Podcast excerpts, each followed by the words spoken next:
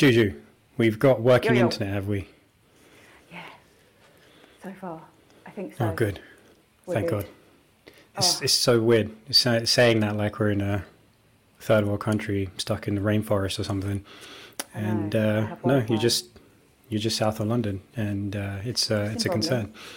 Yeah, Yeah. it is a concern. Um, the water uh, in our entire area went off the other day. Um, I, I feel, I do feel Jeez. like we are in the middle of nowhere, and uh, yeah, there's just been one thing after another. So, yeah.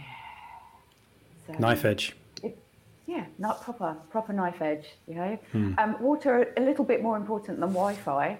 I, I, Yeah, oh, yeah.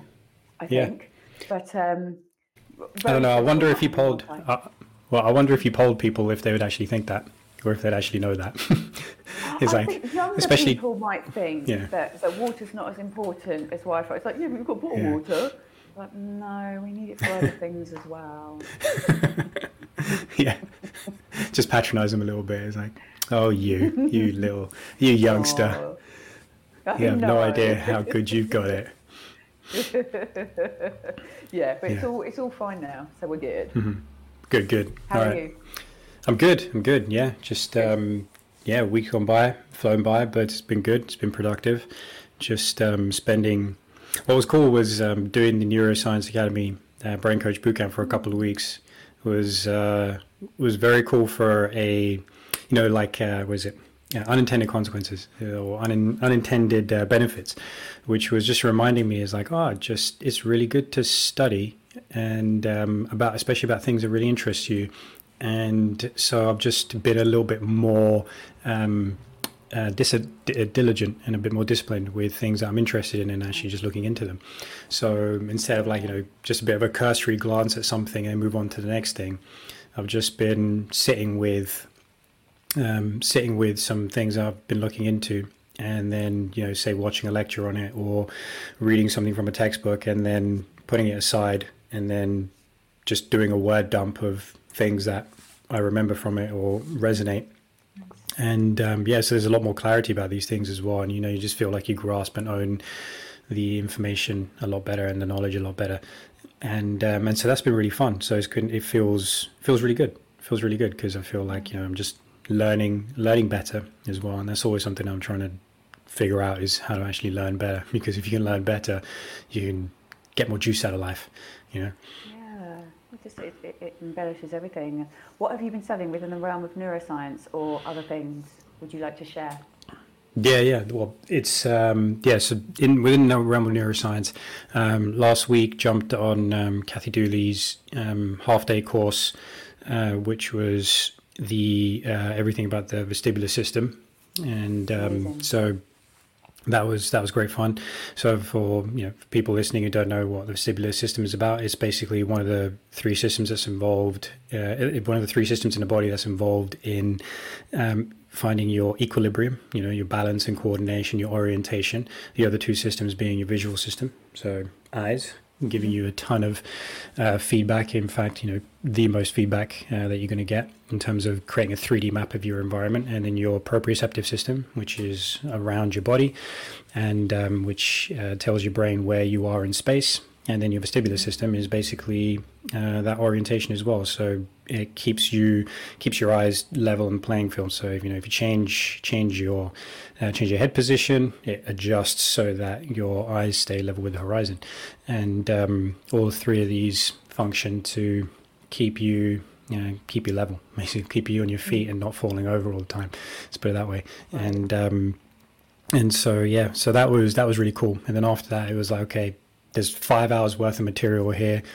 This is amazing, and the you know relaying it to the things that I really want to know about, like okay, how does that relate to movement and uh, um, if you know the vestibular system is off, how can I train it back? or how can I know that that's the main driving issue um, with uh, with people, and then you know show them how to train it back, and then um, yeah, and then how all these interact, and you know why is it so important if one of these is so off? Is like um, yeah, it's important, but like what's the mechanism for it as well? So. Um, and how can I, yeah, and how can I do that in the realms of the work that I um, uh, that I do? So yeah, really fascinating.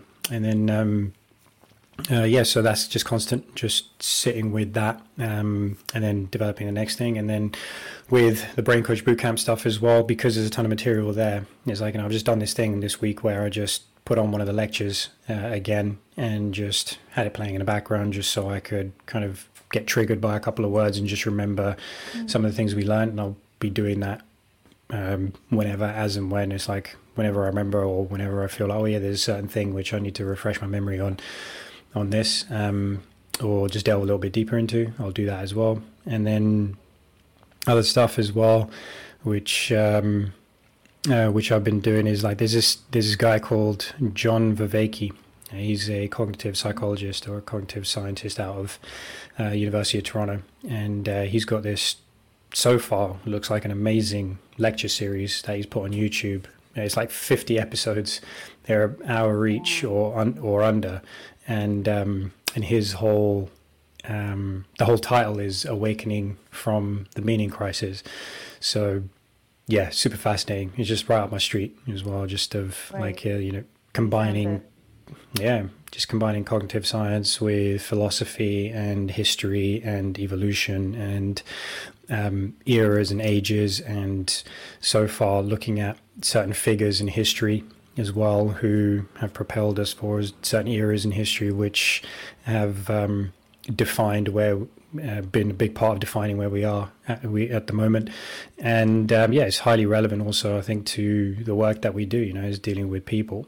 And um, uh, like, yeah, awakening from the meaning crisis, I think, is a pretty, um, pretty telling subject title as well, because I yeah. think um, there's, uh, it just seems like there's a lot of that, you know, it's just uh, kind of just getting by in uh, in life without thinking about um, what is actually important to do or grossly important to do and what's uh, purposeful, what drives us, and where do we ultimately find meaning in day to day life. Um, because, especially, yeah, just the kind of like seeing some people struggle with it during the pandemic and uh, you know hitting lockdowns and stuff and also just the kind of it's like it's in the air as well i can just feel it i don't know about you mm. you can tell me what you what you kind of sense but um, part of like the sense that i get is like you know just yeah just in the air of just this don't really know what to do with ourselves um, during during this time so yeah i think it's i think it's some um, some important uh, it's important stuff to consider and like the way he's going about it is super fascinating to me at least so yeah just been delving into that and thinking uh, thinking about the lectures so far wow you've been super super busy um, hmm. I'll come to that. I want to go back to hmm. the vestibular stuff. So I hmm. have this vestibular stuff going on. I I have um, oh, yeah. I get like vertigo, labyrinthitis, uh, in a in a imbalances, and I don't really know why I get them, other than a few years ago, I got back from uh, one of my many fight training trips in Thailand. And I, I, kind of picked up a virus. And I tell you what, when your balance is off and when um, when you're dizzy or, or when there's something going on in the inner ear, it throws everything off. I mean, mm. you, hmm. you can't see properly. You feel like you're on a boat, and it, it um, you can't you just can't you can't function as a uh, not as a mm. human being i don't know if i mean that but you just can't function very well and um and i get it and and it's and it's now and you uh, you may come across clients now now that you've done the vestibular course but i i come across clients quite regularly who either have labyrinthitis or vertigo or both um and often like once you get it that's it it's recurring ongoing for life like if it, i get it now if i'm tired or stressed or i get a virus it will kick into my inner ear and it will throw mm. me off balance. Um, but it is it's a really interesting sensation to experience because you either feel like you're just swaying or you feel like the room's spinning like you're drunk. And mm. until you've experienced it, you don't really appreciate just how much equilibrium within the inner ear, within within our balance system, how important mm. it is because it throws off your vision and then it throws mm-hmm. off everything else in the body as well. You feel sick, you can't do anything. Um, so yeah, it's a it's a fascinating thing to deal with, and and what I find with clients is that they they tend to not come if they've got something going on, They they tend mm. to be like, no, I need to just lie down and get over it. And it's a bit like a migraine in that respect. It's, it's all kind of interconnected, isn't it? All those mm. systems. Um, they just need to lie down and not move and get over it, and then they start to feel better. So, I guess my question to you is: Did you find any in, information? I'm sure you've got tons from Kathy. Um, how to deal with this because it's head positioning, isn't it? And, and, and realigning, getting people used to that weird feeling of being unbalanced. Is mm. that hmm. right? Yeah, yeah. There's um, so there's, first of all, there's assessments for it as well. So vertigo mm. is yeah the most um, commonly occurring thing in um, commonly occurring disequilibrium in vestibular issues. So yeah. there is yeah you can assess it. So you can put somebody in certain positions. Uh, there's a whole bunch of tests that you can do, and then you can see how they respond. You can even figure out, like, uh, basically, uh, which canal in the air in the vestibular apparatus is affected. So these wow. canals are, you know, roughly speaking, orienting you forwards and backwards, um, side to side. Gyro, isn't it? Yeah. Yeah, exactly. So it's like a gyroscope, and then these canals are like yeah, forwards and backwards, side to side, and rotation as well. Um, so you can figure out by doing these assessments which canal is affected, and then you have some corrective maneuvers that you can perform on someone, and you can also integrate that into your movement training as well.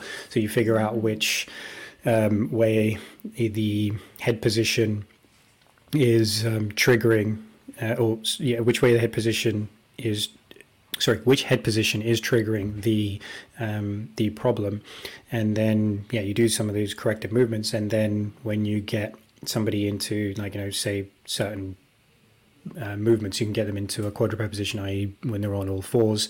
Um, and and challenge them with that particular head movement incorporating into the proprioceptive system as well. So you're trying to re reorganize the system um, and recalibrate it. Yeah, exactly. Yeah, recalibrate it into the the rest of the uh, systems that are involved in uh, in creating equilibrium, so that um, yeah, you're just coordinated again. Um, so yeah, there's there's certainly things for it, and um, yeah. So you, for me, at the moment, I'm not aware.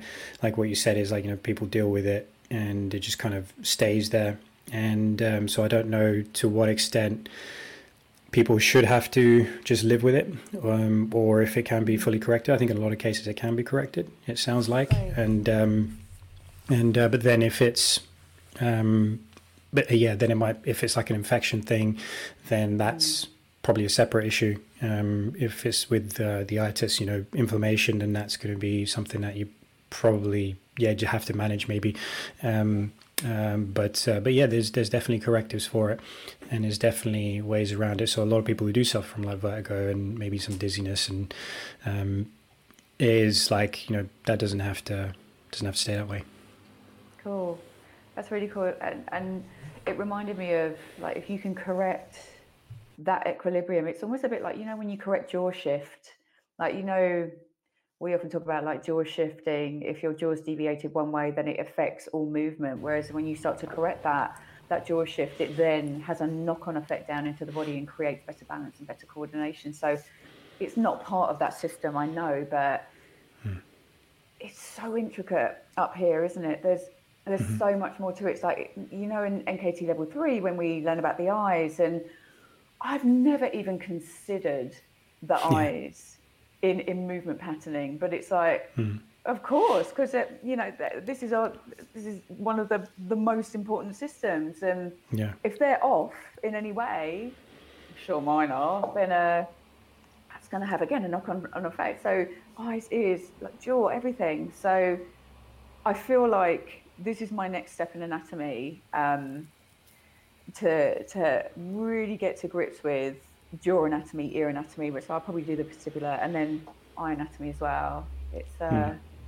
so valuable in our teaching, you know. Yeah. Eye, like visual, it affects everything. It's like if someone you, you move where your eyes are moving. So I mm. often cue the eyes, but I'm like, I really need to know more about the hmm. anatomy mm. of this because it's like you you need to look directly forward. What happens if you shift left or shift right? So mm-hmm. a bit like jaw shift, yeah. isn't it?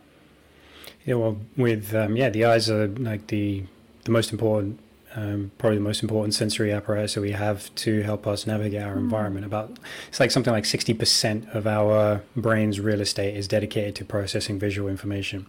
So wow. just you know think about that for a second. Is like the amount of your brain that is dedicated to processing visual information. It tells you something that's pretty freaking important, right? So pretty damn important, yeah. Yeah. So um, uh, so yeah. So you want to incorporate vision into somebody's training as well. I mean, the simple fact, like um, you know, especially for people who do sports and uh, you know, tennis, you're tracking a ball, football, you're tracking a ball going through the air, American football, baseball, whatever it might be, and uh, so if your ability to track that ball is not is not on point, um, and it's purely to do with like you know the visual system, you if you can't track that ball so something called like a smooth pursuit. You want to be able to smoothly follow uh, a moving, while keeping head still moving, a moving target. Now, if you can't do that, your eyes will create a momentary jump, and um, so each time they try and catch up, that um, your brain just shuts down processing of that visual input because it's like, oh, that shouldn't be happening. I don't know what's going on here, and it shuts it down. And for a fraction of a second, you're blind.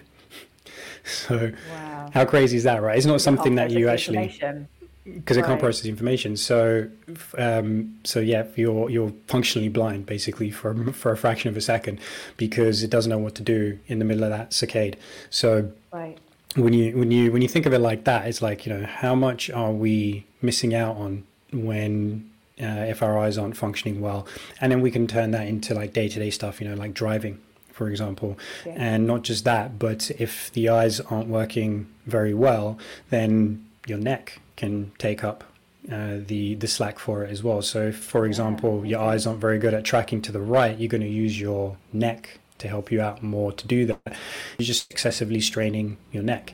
And I think of like uh, for me personally, after you know smashing my head on the concrete when I fell off a bike, like five six five years ago or six years ago or something um, some residual stuff is like you know it is eye stuff as well because I hit my head on the like right side here, and um, so I get the sensation where you know it's it's quite a minor thing, but it's you know I, I can pay attention to it, I can I can feel it. Is if I kind of move my eyes to the top right corner of uh, of my vision, there's something about it and I can tell my body doesn't feel quite safe doing that eye movement. Whereas if I do it towards the top left, it's like, yeah, it feels cool.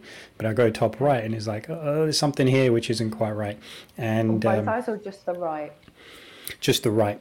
So yeah, it just feels like it's just the right. But um, yeah, so like yeah, kind of like up in up in here, and you've got these uh, what are called extraocular muscles, the muscles of the eye which control the movement and um, so you know they're so like the control that they have is very very fine on um, over the eye and because it needs to be because of how we're moving our eyes. And like you know we make these momentary movements with our eyes constantly but we'll never register it you know?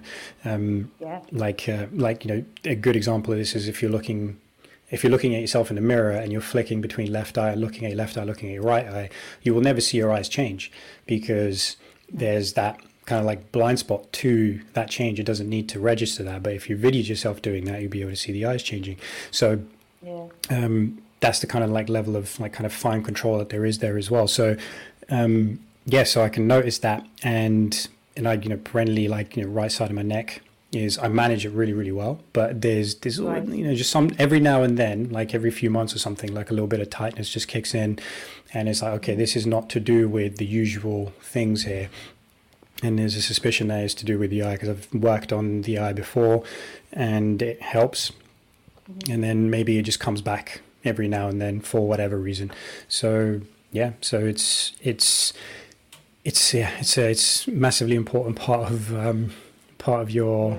let's say your sensory apparatus which is going to help you navigate your environment and actually function well so there's there's lots of like heaps of issues that can come along with not having that uh, system working mm. accordingly for you. And it's something that we take for granted so very much, isn't it? Mm. Our mm. hearing, our sight, um, yeah. just there it happens. Do you know what I mean? Mm. And yep. actually, when you start delving into the anatomy and how it all works, it's like, wow, this system's complicated and it has so many attachments as you say, into the neck, into the back of the skull, and and again, this is a knock-on effect down the body, and mm-hmm. And and it was that whole thing of you know when we spoke to Kathy Dooley, and she was like, you feel like you know nothing. The more you learn, the more you see mm. how all the systems fit together. It's like mm. the more you realise just how intricate it is and how much more there is to learn. And it's like, yeah, I have a fairly okay grasp of anatomy, but I feel like yeah, I want to know all this stuff and, and, and mm. add it into my practice as well, add it into my teaching. Yeah, yeah Can't hurt, for sure. Yeah, and you can do it in like really subtle, sly ways as well. You know, it's like if you're getting mm. somebody to make a movement to the right, is like make them lead with the eyes first. You know, because with that leading of the eyes, because the amount of information that they're providing to your brain about what you're doing next, your brain will go, "Oh, I'm moving right," so then it will prepare your muscles and your whole bodies and slings to move to the right. Whereas if you look left and then move right, it's like, oh, this is a little really bit different. Hard. Yeah. yeah. yeah, that's a that's a challenge. Um, mm-hmm. Isn't that kind of brain training as well? That kind of thing. Mm-hmm. How do you mean? Um, so say you're moving your eyes one way, but you're going the other way. Isn't that a little bit of mm. brain training as well? Yeah, so okay, yeah, I guess it can be kind of using the yeah proprioceptive. Um, I guess maybe uncoupling them a little bit to help mm, you do yeah. some stuff. But um, yeah, I wonder, I wonder to what degree, how useful that would be long term.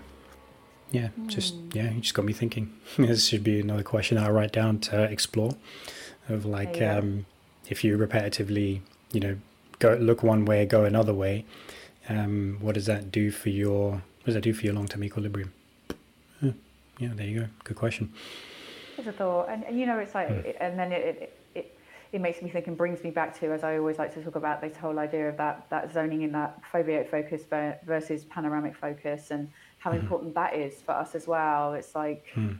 That, that sharp vision versus that kind of more relaxed vision, and how we really need to toggle between those within mm. our day so that we can serve brain energy. I mean, um, that's yes. something that I'm always very conscious of. It's like stop looking at your phone, stop phoning in, hmm. like try to take the focus away. When you have a break, don't look at your phone, go out and just look at the view, and that is hmm. going to make you better and have more energy over the course yeah. of a day. So, yeah. oh, that's fascinating. That that kind of neuroscience aspect as well of hmm. conserving energy through the visual field as well, because you're hmm. not constantly taking in tiny detail from a phone or a computer. I know that I get really funny vision if I look at a computer too much. So I know that's my cue to go, right, let's mm. put everything down and go out and walk and look at the horizon and uh, yeah, chill. Yeah, that's um, that's a good thing to do. Like, do you is is there a trigger for you? Like, do you notice when that's starting to happen, or is it just yeah, you pull away from really the screen? Weird. Yeah, cool. No, I, how how would you describe it? It goes a bit pixelated. Ooh. How weird is that? Mm. Like like mean, you're in like Super Mario from yeah, like Nintendo yeah, days. It's really weird. Yeah, a little bit. It just goes a little bit kind of. I mean, my vision's weird anyway.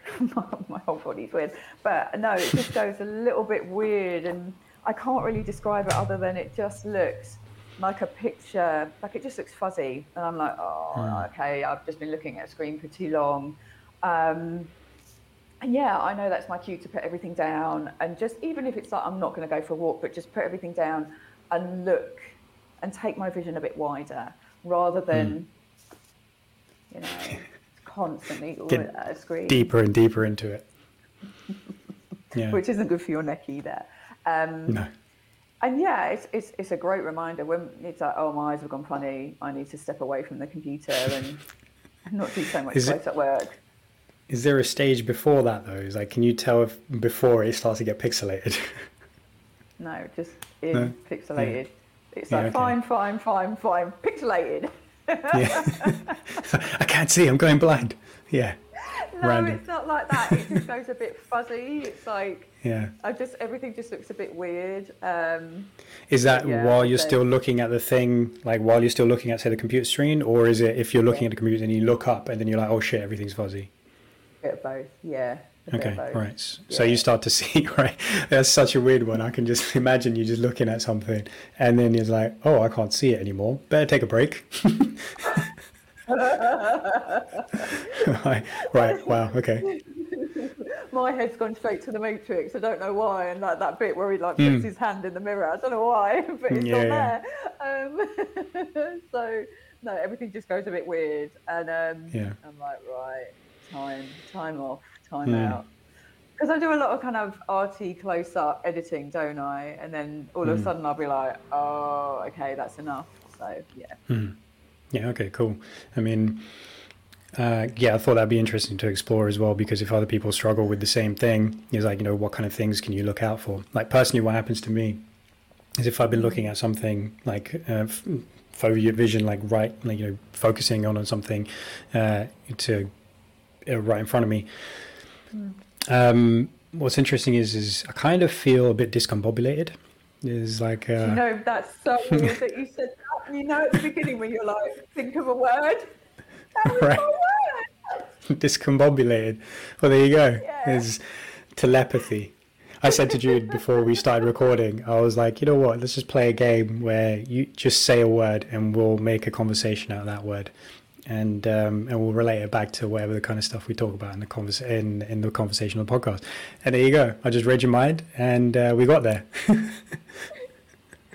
in my head, I was like, "Uh oh, what does yeah. it mean?" Because I'll get it wrong, and then Gurinder will laugh at me. it doesn't matter if you get it wrong. It's like then that just means I can say whatever the hell I want. I can just riff, yeah, yeah. Um, and make something up. I could be like, "It just completely, yeah, it just means you ate too much food." no, I know that it doesn't mean that, but I like, I'm not quite sure exactly what it means. But, um, yeah. There you go. You put it in a sentence. Well done. Yeah, yeah. it's like, like, spelling bee. Can you use it in a sentence? I should ask you to spell it now. Um, no. It is, yeah. It's like don't make me do that. It is, um, yeah. That's the feeling I get. I kind of start to feel like I'm losing mental focus. Um, cognitively, I just feel like I get a little bit all over the place and um, so that's yeah, hence the discombobulation, and I feel a little like sh- sh- a stress. I wouldn't even say there's a strain on the eyes. I just feel like there's a little bit of a stress that's building as well. So along with that discombobulation, just not no, not even pressure. I just feel like mental stress. I just like okay.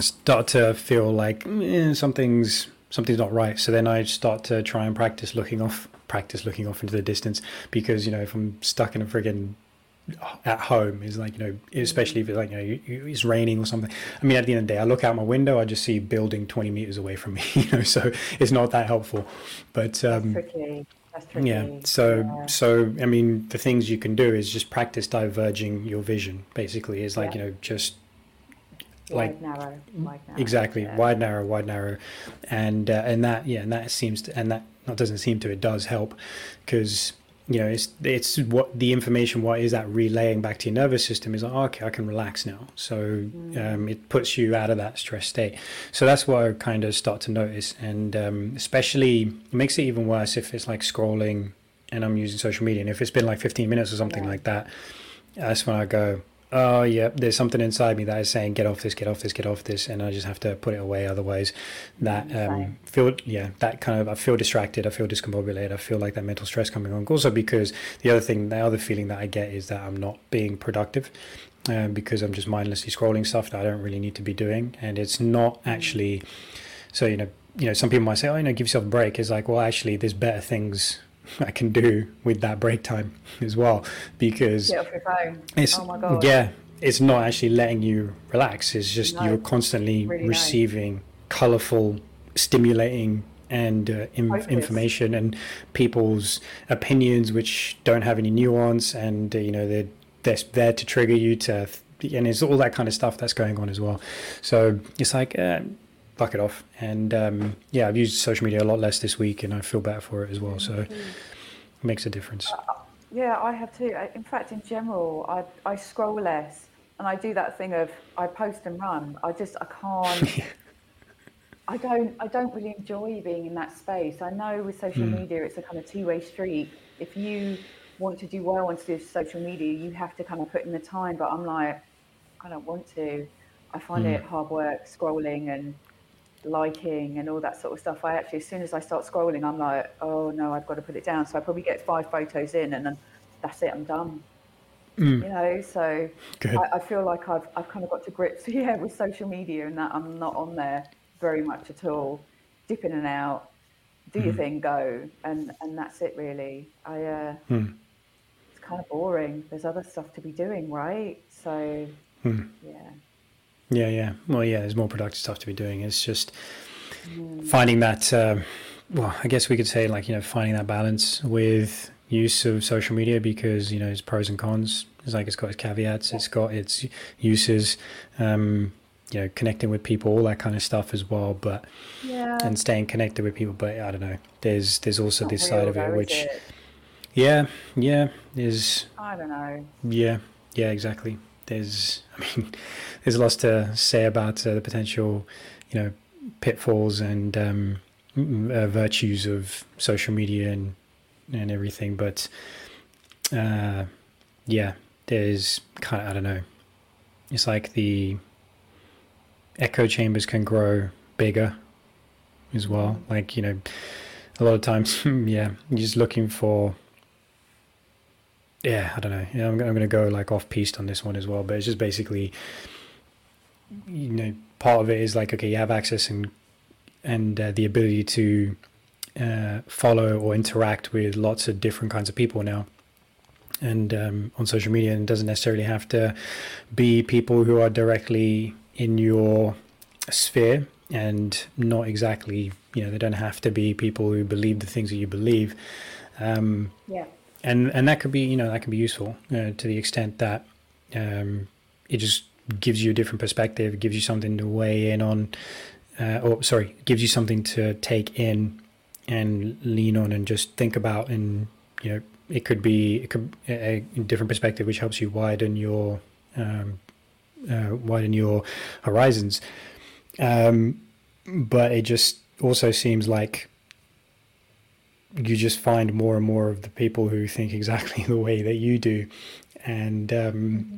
and then you end up having you know you just watch that kind of play out for longer and longer and longer and longer and you end up seeing a massive divide um, and you end up having a situation like you did. Well, part of the thing is you end up having a situation like you did in the states, where there's like you know the the Twitter sphere is outraged that someone like Donald Trump gets into power, but it's like well, just remember that there's only like I don't know I can't remember the numbers, but it's like th- maybe ten percent, maximum twenty percent of the U.S. population is on is on Twitter and everybody else is just not. So there's so many people who are not involved in the conversation that you're forgetting exist. So it's like, yeah, that I mean, that's going to be one little thing that's going to uh, make you realize that Twitter isn't isn't the uh, isn't the be all and end all, or social media isn't the be all and end all, and uh, it's not. Yeah, it's not.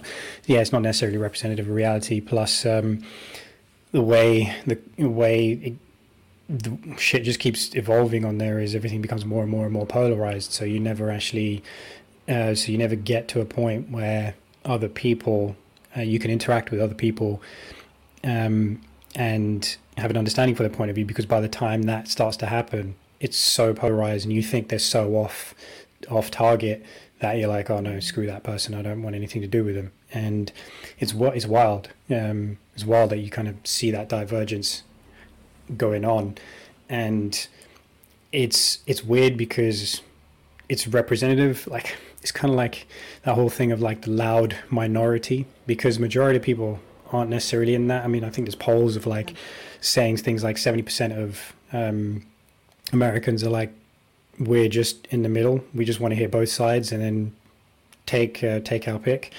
Um, but then it's the people on the other end which make the most noise and then you just think is that what the world's like you know is that what's what's going on and they're the ones who are making the most noise on social media and really is because it's just like regular regular like most people are just regular folks it's like i'm one of them where i'm like i'm not participating in that conversation because i don't give a shit to and most yeah. people are going to be the same it's like they'll rather talk about it in their in their spheres or something.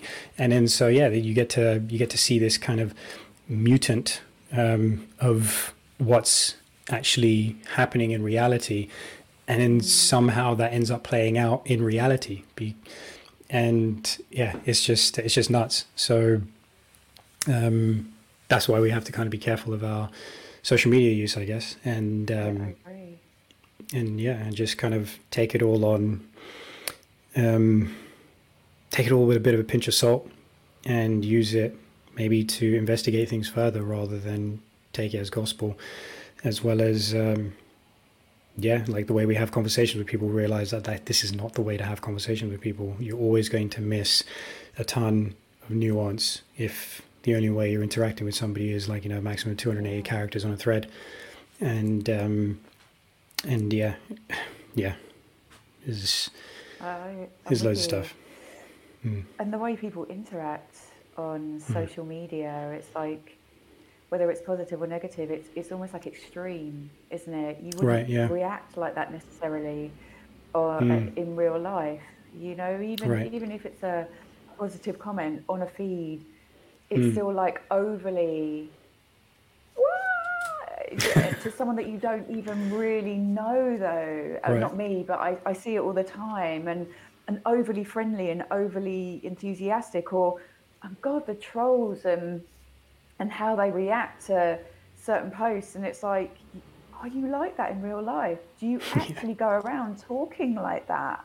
Hmm. Um, so yeah, you have these two extremes, or just people being narky online and being somewhere in the middle of that. And it's like, I don't know, it's so easy to be one way when you're sat with so many layers of, I guess, yeah. protection. It's very easy yeah. to put your point across.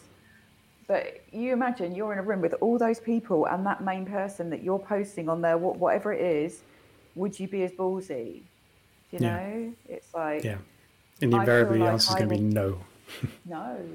And I would rather be my authentic self, whether it's online or in person, than. Uh, do you see what I'm saying? It's, it's like I wouldn't ever be yeah. overly friendly or enthusiastic and someone posts that I didn't know, and and I that's because I'm like that in real life. But so many people are, and and it's like why? Mm-hmm. And really, it's like it's interaction again, and it's everyone's got an agenda with social media. I think as well. Mm-hmm. Um, mm-hmm. They comment because they want something, or they want people to see them, or whatever it is. But I don't know. I, I feel like I'm kind of not done with it, but as I say, I'm in and out, and I'm not going to mm. interact uh, mm. on that level. Yeah, yeah, no, that's um, that is a good observation as well. It does happen. So you, you there's a lot of authenticity missing, and um, and that's a really hard thing to actually try and maintain when you're just surrounded by inauthenticity. Um. So. Um, like you know, a great example in our world and like the health and fitness world is just basically seeing stacked dudes all over Instagram, just posting about you know, like um, how you know the workout of the day. We just pump, we just got our pump on, and uh, they're looking great, and everybody's like, "Oh shit," you know, I've been training for like you know five months. Why do I look like that? You know, or I've been training for two years. Why do I look like that? And um, everybody's like, you know, daily grind and all that kind of stuff. I'm gonna say, like, I will say as well, like, obviously, I'm not going to knock it completely because social media has its virtues as well. Because you do find your pockets where it's like this is a great community to be a part of. You know, this is a great like people to follow, um, good information, good vibes, all that kind of stuff. I mean, that's yeah. that's why I'm on it as well. I mean, I follow um, professionals who have a valued opinion, um, who challenge the, some who challenge the opinion that I hold. So it makes me think about things in a slightly different way or take on board what they're thinking. Uh, people who I agree with. Um, you know, people who are like all that kind of stuff is just um, uh, it, and you know people who create a good tribe or create a good community around uh, whatever they're doing. So yeah. totally happy with that. And good entertainment as well. You know, this that's like let's not forget like that's probably a really good aspect of it as well. Um, is just getting good entertainment. I, fi- I find like I end up finding out news through memes. And then I'm like, oh shit, yes, that happened. Maybe I need to go look it up, right? yeah, because yeah, you know, it's just like um, what happened? Oh, yeah, exactly. You just get sent a ton of memes or something like that. you're like, what? What is this about? And then you actually go look it up. It's like, oh shit, right? There's there's a there's a Viking in the Oval Office in or wherever, whichever part of the. Um, yeah, I remember that name. Yeah. Oh god, yeah, yeah. Oh man, I'm gonna. I forgot what the that name of the house was. Um, uh, but yeah, anyway, so I saw those and I was like, oh, this is hilarious. And I was like, oh, no, wait, this is actually happening. Me, I got to go find this out, you know. So that was a hell of a start to 2021. But um, yeah. uh, but anyway, yeah, like, uh, yeah. So it was just like let's just caveat and be saying like there is there is always that good shit, but yeah, it's that inauthenticity. So you've got these Insta fitness models and stuff, and just being like, hey, here's you know, it's all about the daily grind. You know, get up, work hard, and you can achieve this too, or whatever. They're never telling you that these dudes are basically up to the eyeballs in uh, performance enhancing drugs because for the people that are on there, it's like you do not look like that, and you do not sustain that with without that, right? So you can you can pretty much be confident knowing that most of these people are taking some sort of um, some sort of performance enhancement, whether it's uh, testosterone replacement, whether it's some actual androgens, or whether it's like you know whatever it can be that is going to help them get into the shape and then keep that shape.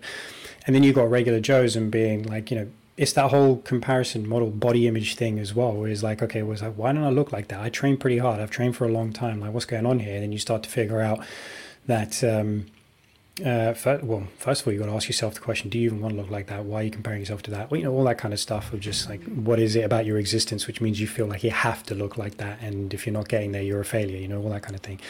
So yeah. there's that aspect of it, but then it's like nobody really knows the truth, and uh, because nobody's actually talking about the truth, because they're making it seem like um, this is something that is attainable, but they're they're they're they're, uh, they're not revealing the actual way that they've gone about attaining this thing. Um, so. Uh, yeah, I'll make that statement. Uh, just look at most people. I'm like, yeah, you're taking you're taking something, and and yeah. uh, I will be I'll be more willing to bet that that's true than not true. Okay, there's very few people who will look a certain way, especially the older they get, and not be on uh, and not be on something. So that's something for average people to know. Is like, yeah, they might be promoting, you know, the work hard, stay hard, get hard. Um, you'll you'll achieve your thing, mm. but the there's you have to sift through the bullshit. There's there's so much that isn't being talked about, and um, it's difficult to notice the inauthenticity.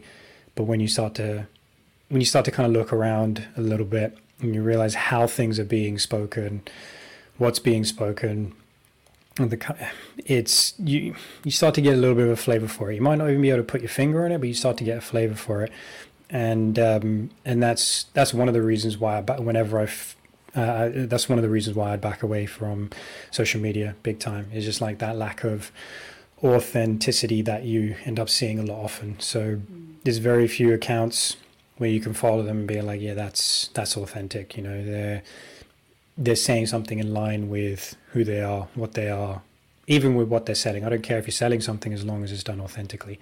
And uh, there's so much nonsense out there. It's like I don't know, what's your like what's your experience with that? Do you see the same thing, or are there yeah, other I I, other kind of things that triggered?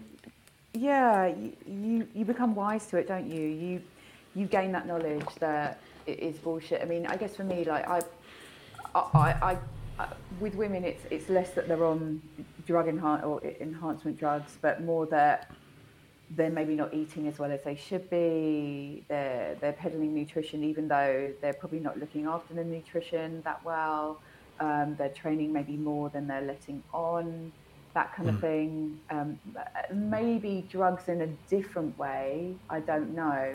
Um, but it's certainly not steroids or anything like that. But it's just unhealthy lifestyle behind that look. Mm. I don't know. Uh, it, it, and I, I guess it goes back to something I was talking about last week as well. It's just this whole idea of nutrition and one way of eating being the way to fix everything because it isn't. And and you see a lot of it online. These people look amazing and they have this way of eating or this way of training. But what we're not taking into account is what's going on behind that machine that marketing machine because a lot of them have mm.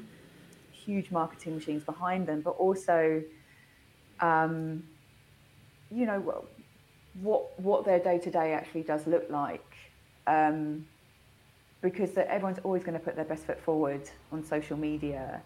Yeah, hmm. sometimes mm. you might get the odd vulnerable post, but you're never going to know what someone's doing day to day realistically. Mm. And yeah, they they might not be looking after themselves as well. Um, so it is. It's like take everything you see on social media with a pinch of salt, because you just don't know. And it's even it's even people that you know uh, uh, are talking about mental health and wellness and things like that. And it's like, are you looking after your mental health?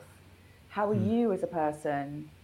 Do you know what I mean? It's like I feel like again, it's just that that putting their best foot forward, saying their bit about whatever it is, but are they practicing what they preach? Mm. We don't know. You know, it's, it's like you may feel like it comes from a place of authenticity, but you genu- genuinely don't know. No one's perfect. No one leads their life behind mm-hmm. the scenes. They really, really don't. Um, mm. So I think it is just becoming a little bit more uh, knowledgeable about that and, and knowing that not everything's real. Yeah. Whatever sphere you're in, everyone yeah. struggles. Mm. Yeah, everybody's got their own shit to deal with. Yeah, and you're just again, you're going to find very few people who are at that level who um, have that level of authenticity. All right, so this has made me think of something that um, I've picked up from the Awakening from the Meaning Crisis lecture series so far mm. with um, mm. John Vervaeke. So I've been thinking about it. It blew my mind, uh, but also it makes complete sense to me. So I'm going to try and relay what I think I've got out of it as well, and it relates to this. So it's the idea of intuition, right? So intuition yeah. is a gut is a gut feeling, and um, so sometimes it's too much information to actually explicitly figure out. So you have to you you default to your gut feeling of like all right well this feels like the right thing to do you know it's coming from it's coming from that from coming from the gut and um, and so the way you make decisions from your gut is basically um, it's an implicit system whereby you, what's what's happened over time is you've been in an environment where you have picked up on patterns in the environment, right? So this is what your brain is really, really good at doing. You know, we'll know that mm-hmm. from you know some of the stuff that we study is like your brain is really good at just basically picking up on patterns and then making predictions off those patterns and then correcting those predictions if something just that any information that it takes in doesn't uh, quite fit with uh, with the paradigm that it currently operates from. So. Um, and then, funny enough, when it doesn't do that, that's when you get things like cognitive bias, right? So, um, yeah, so you're in an environment and you're picking up um, the information and the millions and millions of bits of data stream that are in the environment, and your body's taking it in, and it's basically recognizing patterns in its non-conscious way. It's not in, it's not like you're doing this consciously, and then so over time, what you end up doing is building up intuition, where you have a feeling about something. You're like something's not right about this. Uh, I can't put my finger on why, but you know I have to I have to say, you know, gut feeling I'm out of this scenario. It's because you're, it's because of having been in this environment where you're picking up tons and tons of implicit information and putting it into, and your brain's putting into patterns. You have um, taken that in, and that's become your intuition. Essentially, that's how. Sorry, you're using that as a guide for making decisions that you can't really um, uh, figure out. Like you know, uh, there's no, there's, uh, you're not making consciously, so you have to rely on that part of you. So does that make sense so far? It does. It, it carry on. Hmm. Um, I have questions. Carry on. Yes. Yeah. Okay. Cool. Make sure you ask him as well because uh, I want to. I want to make sure that I know what I'm saying here as well. At least I, th- I, I think I know where I'm going with this. Okay. So, so then basically the prerequisite there is then you need to be in an environment which is giving you good information so you can have good intuition. Right. So if you're not in a good environment, if you're in a shitty environment, um, which is providing you. What do you mean? Like when you say shit environment, what do you mean? So this is where I relate it back to social media. So mm-hmm. you, if you're, I mean, there's so many kids now growing up with their sphere being social media, right? Is like they'll interact less with people and actually more online. Mm-hmm. So if we're talking about the level of inauthenticity that we're seeing, then if that's all you're bombarded with, your again your brain is picking up on all these patterns and being like okay well this is the way of operating in the world and it's done on a subconscious level then you are you are taking in information then any gut into gut feelings or intuitions um, that you're making decisions on are not based on um, good information that is in your environment, right? So if you're surrounded by inauthenticity, then your your instinct is to act inauthentically, even though you think you're being authentic, maybe, right? So th- this is is where it could get a little bit like uh, twisted. However, so that's that's the thing that you're seeing. That's that's all that you're a part of, and then so you don't have a sense when somebody is actually being inauthentic. Is is where I'm going with this. So over time, okay. you're in that environment long enough where uh, even your intuition can't tell you that you're in a situation which isn't isn't right. Uh, ultimately, isn't good, and you're in an inauthentic situation. And so that's just going to breed more and more and more and more inauthenticity, right? So I think that's part of the nature of social media as well as like that's what trending is all about that's what something going viral is all about is like it just makes its way through society i.e social media and um and then you know we're led to believe implicitly that this is how things are supposed to be i guess. Like you know this is this is what's right. Yeah. and then so your your ability to make decisions off that kind of stuff is is kind of impaired. Um, or, and so that's yeah that's what i'm getting at. So we're now uh, it, it's it's affecting our it could be affecting our intuitions. It could be affecting our ability to make sound judgments okay. when uh, we're unable to uh, when we're picking up patterns from our environment and the environment is kind of is leaning towards being more sick okay so if we go mm. back and you gave the example of children being in that environment of social media right but if mm. we if if we can just track back to what you were saying about in, intuition is created from patterns and from understanding your environment if we step away from social media for a second and look at that child's environment, i.e., mm. their actual reality, their their hard hardware environment, if you like, so outside, like their parents and and who they're interacting with, um, if if their patterns within that environment, so with their parents or their friends or whatever clubs they go to, if if that's more healthy yeah, they have a link into social media, but if they have more healthy patterning, if you like, then maybe that authenticity and that ability to uh, use their intuition to find that bullshit online maybe maybe that will help them i think of it from my son's mm. aspect my, my son's point of view he does use social media a little bit but it's all quite it's all quite innocent mm. because he knows that I'm there and I'm on him and I'm looking like he looks at things to do with Japan and Korea because he's interested in in that kind of stuff. And I'm mm. just like, and I, I'm sitting there listening to you, and I'm like, yeah, I think that can happen when you have a peer group that's influencing that environment as well. But yeah. if you have healthy influences as well within within your reality, then work it out with me. I'm like, maybe mm. there is there is a point where y- you know you can smell the bullshit. I, I hmm. don't know. Yeah. You know what I mean? So yeah, yeah, fully. for us, it's hmm. like mm. okay, you and I, we do a podcast. I have lots of friends that will call out bullshit and and go, you know, that that's that's crap. What are you looking at? And and I think that's that's what's required, isn't it, to mm-hmm help your intuition and your understanding and your guidance. Otherwise, if you haven't got that and you have a shitty peer group or whatever it is, a work environment that isn't helping you in that authenticity or in, in that, that realm, then yeah, then you're gonna you're gonna kind of interact with more inauthentic things mm. online. Does that make any sense? I was just kind of mm. riffing off that, but yeah, yeah, that's yeah, kind no, of what I was thinking. Yeah, fully. So yeah, because it comes down to environment essentially is like you know how much time you're spending mm. in this hmm. environment and picking up the patterns in that environment, and uh, so you it basically because you can't explicitly uh, train your that specific ability to pick up on patterns to make it become part of you.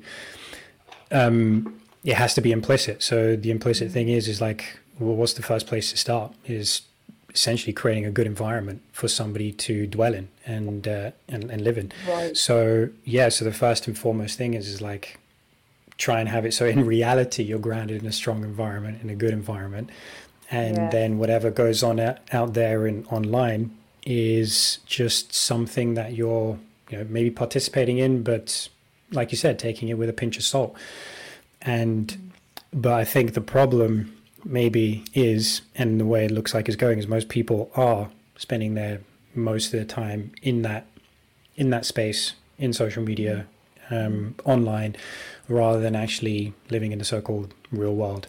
So yeah. the uh, that kind of ratio is f- flipping. And um, and so there's there's all the unseen consequences of uh, of that going on and uh, and that transition happening so yeah so fully i agree. I, I, get where you're coming from. Is like if mm. the real environment is strong then it can help when that individual goes into this other environment.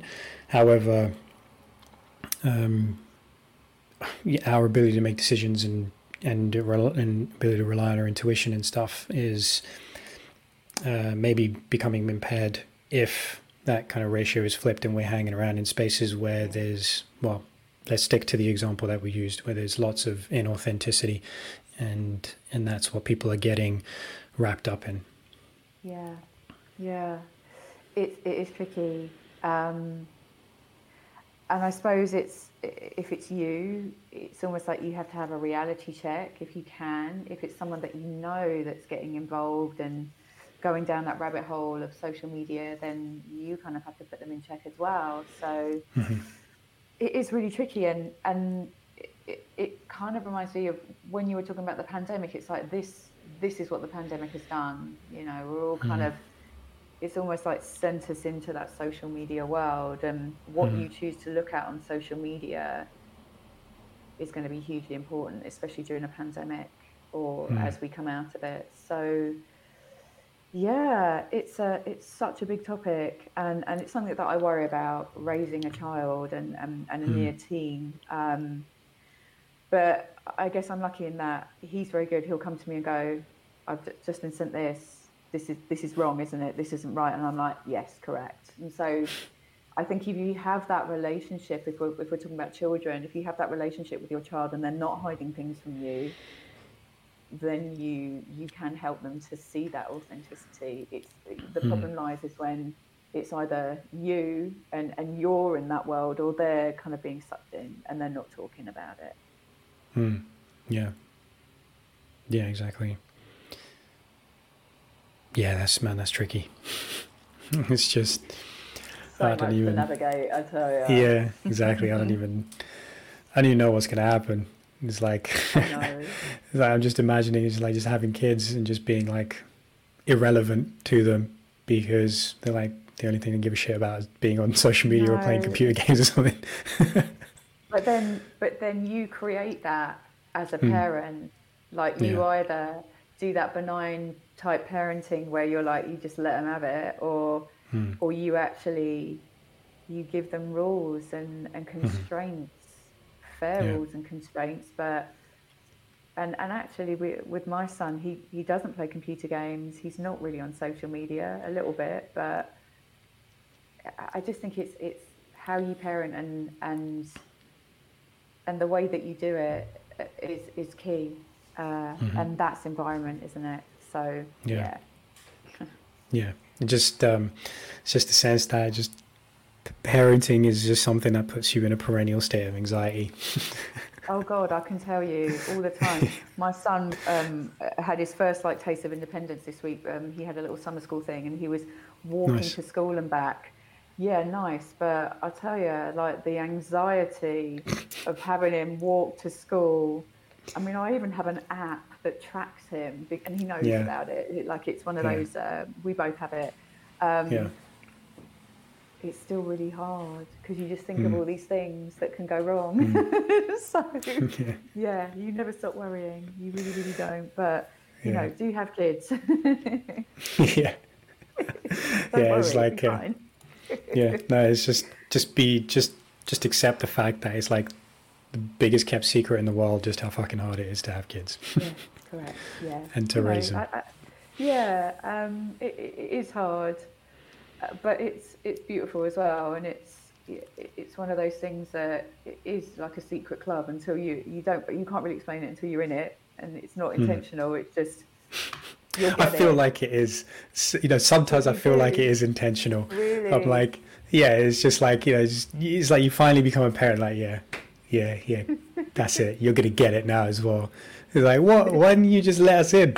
Why didn't you just like tell us like what, like to be prepared, what to expect? You need to know whatever you want to know. I will Oops. tell you so that when the time comes, you are super prepared. yeah, I bet you're going to tell me a bunch, you're going to feed me a line of crap, and then I'm going to get there, and you're just going to. No. no, I never would. I'm not like that. You know that. Yeah, I know. I know, but I don't know. You maybe love to see me suffer on some level. No. Honestly, like you know, when you have that first child, you get you you don't want anyone to like be messing with you with that how hard it is and what you need to know. I will, yeah. you know, give you as much advice and you'll be like, actually, you it's moved on from there. That that was eleven yeah. years ago. This is now. I'll be like, oh, okay. Yeah, it's happened quickly. yeah, yeah, it's um. Sure. No, I think there's there's just so much about it. It's like you know having friends who are going through it, and uh, and just watching them. Obviously, having Cindy uh, Hovington on the podcast as well from mm. Curious Neuron, and just having a really great conversation with her about um, you know essentially parenting and raising a kid and all the trials and tribulations that come with it, and yeah. what can we expect, and like there's just so much that is is just completely unknown, and then yeah. um, I don't know the variability of the quality of advice that gets given out as well. It's it's yeah, it's tricky. It doesn't seem like it's. I don't know. It's also this is kind of like in that social media world as well, or like the. it's a funny one. It's like me and my friends joke is like you know we're becoming Tamagotchis. Do you remember Tamagotchis? yes, so it's like, like I'm sure, like you gotta remember, like people who are listening, you gotta remember what Tamagotchi is. It was just like it was like that first instance of like when you're a kid of giving getting given some responsibility or actually willfully taking on responsibility yourself because it turned yes. into a game. Yes. It's like I remember, you know, just having that little pocket thing that was on a key ring and then just shoving it in my pocket and checking on it every now and then. It's like, oh right, there's this robotic, uh, sorry, there's this computerized cat that's taken a shit and I need to clean up the shit. Okay, and then then it got to a stage where everybody was distracted at school, right? Yeah. and like you can't yeah, everything dies. Like you can't have that. Uh, so they just banned it from schools, and then you'd come home, and then your cat shat everywhere, and it was basically dying, and then you couldn't look after it. It was like, what the hell is this? This is no fun. But anyway, um, but yeah, it's like we're coming like real life Tamagotchis. You know, you got like um, a little bit different. Yeah, well, you got like apps to um, track what's happening with your with your kids as well. Like you know, you start to enter data in of like you know here's when they pooped here's when they went to sleep here's when oh, they ate wow. all that kind of stuff. And then all like what starts to happen is is it will go off and then it's like oh he's supposed to have taken a shit by now. And then you look at your baby as that hasn't taken a crap. It's like oh we're just going to change the nappy anyway. Like what what's what's this? It's like what happened to intuition then kicks yeah. in. It's like yeah but it's like rather than an app. Yeah but also like building intuition is harder to do than to use an app right? It's like having an intuition about your kid is harder to do than just be like oh the app said so. And uh, so it's like what the hell is that? So we're getting even further removed from understanding like what it is to be a parent and how to do it well yeah i would do away with those apps and actually just use your intuition hmm. um, yeah I, you will know instinctively as a parent what your kid needs if you're tuned in and, and you're bonding and you hmm. have bonded like we talked about with Cindy, um, skin to skin, all of that, even as a dad, uh, then you'll in, in, instinctively know. And yeah, I love. I, yeah, well, I love how you have to throw that in as well, even as a dad. it's like, yeah, dads get no, no, but it's true. No, no, no, but it's true. It's like dads like get involved. It's like the amount of stories I've heard of just um, because you know, a lot of them don't. Yeah, baby gets baby comes along, and then like, okay, there's that feeling of like what is my, like we discussed it again with Cindy is like that was a good episode. I think Wow. people yeah I think that was number sixty. So people should go back and listen to that one, especially if you know people who are having kids and send it on to them and you know want to understand more about child development as well and all that kind of stuff. But just um yeah okay there's that idea of not knowing what your role is and you feel like you're a little bit pushed aside and then you know you're just in caught between a rock and a hard place. You never realize if you're doing the right thing or whatever. But then there's also like actively like trying to avoid your duties as well. Like i get that sense. There's a lot of like laddishness um from from new dads of just like uh, you know whatever. I get to try and figure out how to go on a stag or go to the pub while Yeah. uh, while the wifey takes care of the baby and it's like you're a dickhead Oh. so so it's like it just that that kind of stuff is just really that just it just bothers me basically it's Yeah. like uh, Well, then you're going to be a time. great dad. You're going to be a great Yeah. dad. He's going to use his intuition and his instinct and not need a bloody app. And, you know, you're going to bond beautifully and you're not going to be like, right, I'm off. You're right. A couple of days. Cheers. Um, yeah. I'm going anywhere. I'm, t-. I'm going. I'm, I'm going to jiu-jitsu and I'm just making my baby stay on the mats and be like, yeah, soak it up. You know, get yeah, in the fighting spirit. either. so maybe don't do that either. Why not? Not yet. Is that that? What? Yeah, no. But yes, you're fine. Don't yeah. yeah, yeah. You say that, and then I'll be, I'll be, yeah, kids will be slowly killing me. Oh my god, this is so hard. I think you might find the sleep hard, G, but you know, you you Hmm. will get used to it. I mean, I used to be a lot like you in that I loved my sleep and I would sleep solidly and get up at, you know, a, a reasonable hour. But when you do have a kid, that all goes. So I think you might find it hard for the Yeah. first maybe year, and then you'll be Yeah. all right. I think I should should do like a, a feeding and a sleeping schedule, just like my baby. it's like, you oh, know, it's like you know, babies on a feeding schedule or napping schedule and everything. I'm like, yeah, I want one of those. I'm like, I'll just nap, uh, I get fed at certain those. times. Yeah, I know. that'd be amazing. Um, yeah, that's the one thing. It's just like, yeah, lots of people say it's like they. ah, This is one of the one of the lines that really bothers me is getting your life back. I can't wait until I get my life back. And it's you like, hear that a lot. yeah. Well, no, Oh, when, I, was- when. I had a younger child, when I had a younger Yeah. child, like, yeah, I can't wait to get. Or you must must be really excited about getting your life back. You know, like when he's five and he's sleeping through, and it's just like, Bloody hell.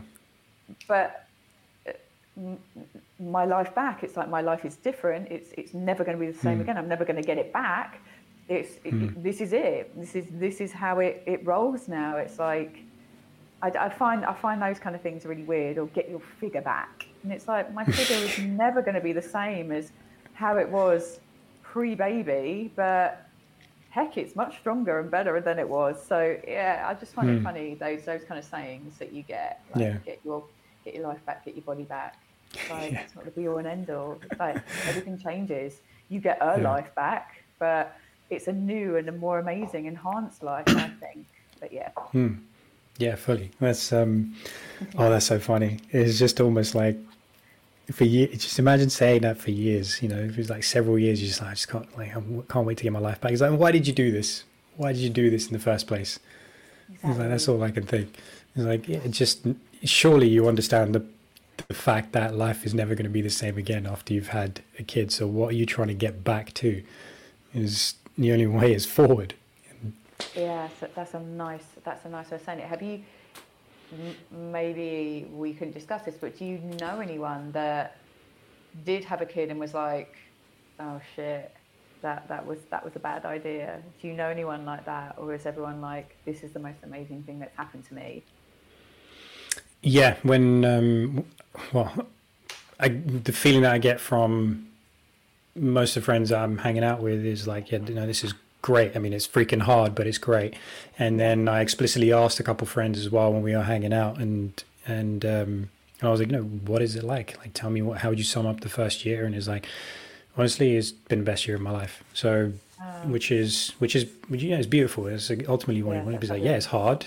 Yeah, it's like they say, yes, it's hard, but it is the best year of my life because you know, what are you doing? It's like the greatest project that you're ever going to undertake, right? Yeah. And Really. um, so, so yeah, so that was yeah, it's kind of cool to hear. Is like you know, regardless of you know trials, tribulations, how difficult things can be, is like yeah, this is the most rewarding, fulfilling, best year of their life in in their sense. So Was that mums and dads, or more mums, or both? I heard that from a mother, um, but I wouldn't, yeah, I wouldn't say that was uh, the dad.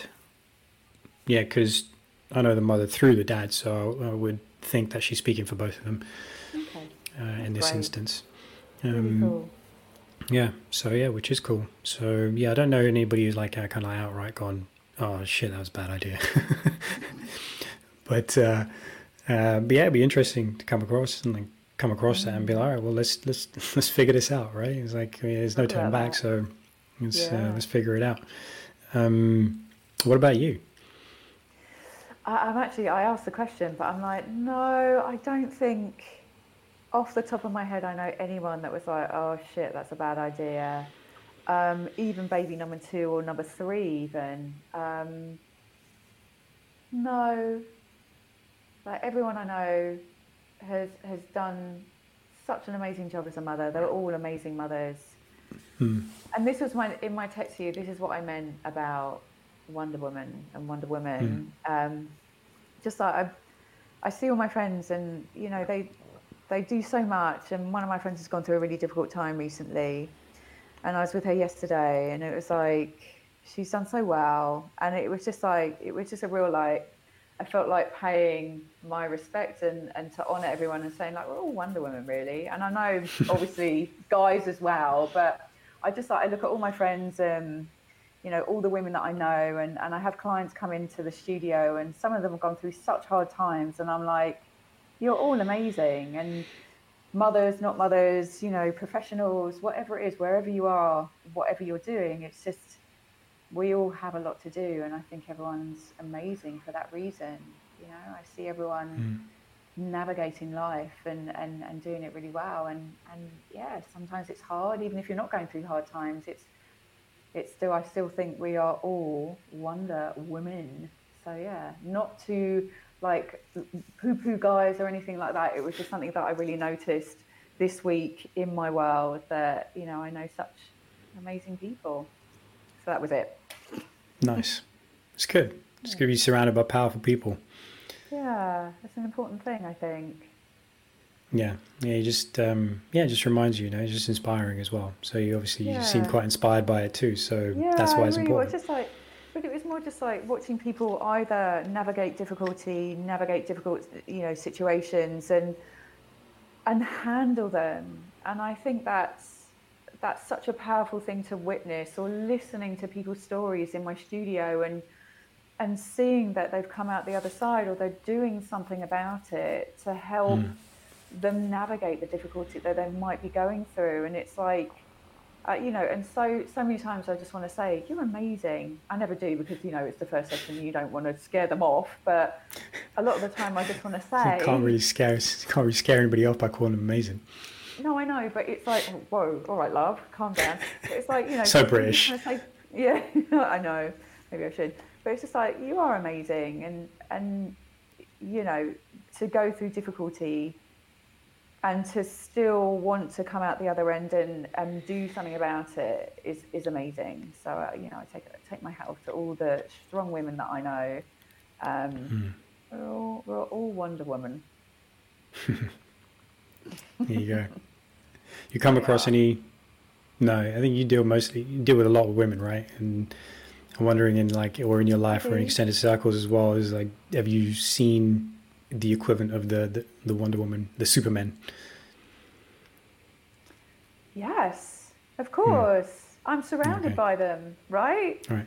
That's the thing. It's like, okay, so yeah, if we want to look at the guys in my life, then absolutely. Like I, I feel like I'm surrounded by the the superheroes as well. Absolutely. Hmm. Like you're all out there doing your thing. So yeah, for sure. I guess I guess just this week I was thinking about it from that point of view that I see Hmm.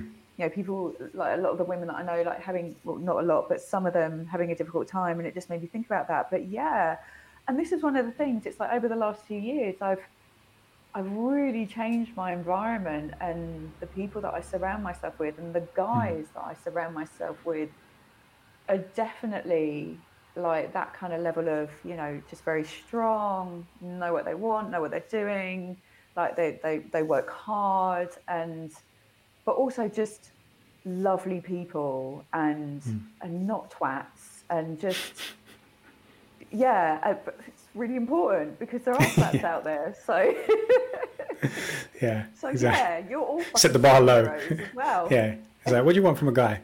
Don't be a twat. That's it. no, I'll tell you, no, but I'll tell you, G, that's quite important. Don't be an arsehole. Don't be an arsehole, please. Yeah. You know, be a nice guy. Yeah. Um, hmm. And then we'll work from there. But yeah, I think I've surrounded myself with guys that I see as as strong, but you know, lovely people, and that's important as well. Hmm. Yeah, absolutely.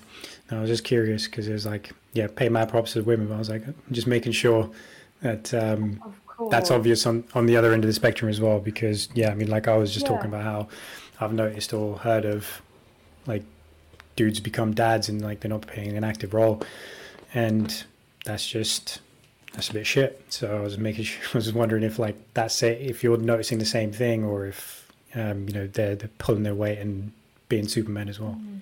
Yeah. Um, yeah, of the of the yeah the dads that I do uh, I I do spend time with, but you know even non-dads, it's like I think it's just over the last years. I think you just make a decision as well yourself about who you want to have, who you want to be surrounded by. And one of my things was is like I just want kind, lovely people, you know, who have my back, but are also going to make me better and make me hmm. make me level up, make me a better person, um, challenge me, but encourage me. So, hmm. and I've and I have that. So, like whether yeah. you're male or female, I have a lot of that in my life, and um, and that's really important to me. How about hmm. you? Uh, what do I have those kinds of people around? Yeah. Yeah, yeah, fully. Um, yeah, hundred percent. It's just, um, yeah, I'm lucky. I'm I'm lucky, but I'm also, I guess, I'm a little bit ruthless like that as well. It's just like as soon as I notice that somebody's just like, man, you're a bit of a waste of space. I'm just I ain't hanging oh. out with you. you know, is um, so if I get a dear Jude, a dear Jude text or just nothing, then I'll know that I'm a, a waste of space. yeah, yeah, yeah. There you go. I'll, t- I'll tell you. Don't worry. You're one of the few okay, people thanks. who deserve the courtesy, courtesy of being told that you're a waste of space. No. no, it's just. Yeah. No, it's just. I think for me, it's just easy to be uh, like as soon as I spot something about someone where I'm like, I'm just not going to resonate with that, or mm-hmm. no, what's like what's it, so it evokes something within me whereas like if it just feels like you know you just can't rely on that person you just can't trust them on some level yeah. Then you know because you end up getting this sort of feeling of like what's what's the what's the situation here i'm just like no no it's done it's over it's, or rather i'm not taking time to interact with you you know that kind of thing um yeah i understand that yeah. So it's just yeah. It's essentially if somebody just doesn't have uh, the values, then whatever. We're just we're just not going to get along. Do it. Yeah. Well, it's, exactly. it's who you resonate with as well. If you have certain mm. values and certain ideas and, and ways of, of living your life and someone isn't within that, you're mm. going to notice that. Again, it's yeah. coming back to that kind of environment and intuition, isn't it? You mm-hmm. then your intuition is telling you that that person probably isn't going to be a right fit in your life. Yeah. Yeah, exactly. So create the right environment so you can figure that out as well. But um, yeah, no, I've, I've just had yeah, I've just had it in the past. It's like even with like you know elders, like you know extended family and stuff like that, where it's just like, no, just I'm supposed to respect you because you know you're extended family and just how tradition works and stuff like that. Um, or no, you are an elder, so you know you're supposed to be shown a level of respect, but I've had it so where they haven't shown it to me. So I'm like, well, why would I ever want to waste my time interacting with you? You know, yeah. so just whatever. Sure. You know, just keep it polite and then just move the fuck on. I think that should be the quote this week. Keep it polite, move the fuck on. There we are, yeah. we've got it. yeah, nailed. now. yeah. nailed. Is uh, don't try and get out of your duties, love.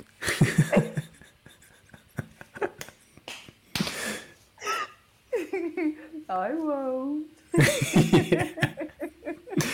yeah, but um, but yeah, that's something about like uh, uh, navigating change and transition, which you uh, uh, which you mentioned briefly before before we went on air. Yeah. So is it kind of like to do with that stuff, or was there something else to it that you were wondering you wanted to discuss?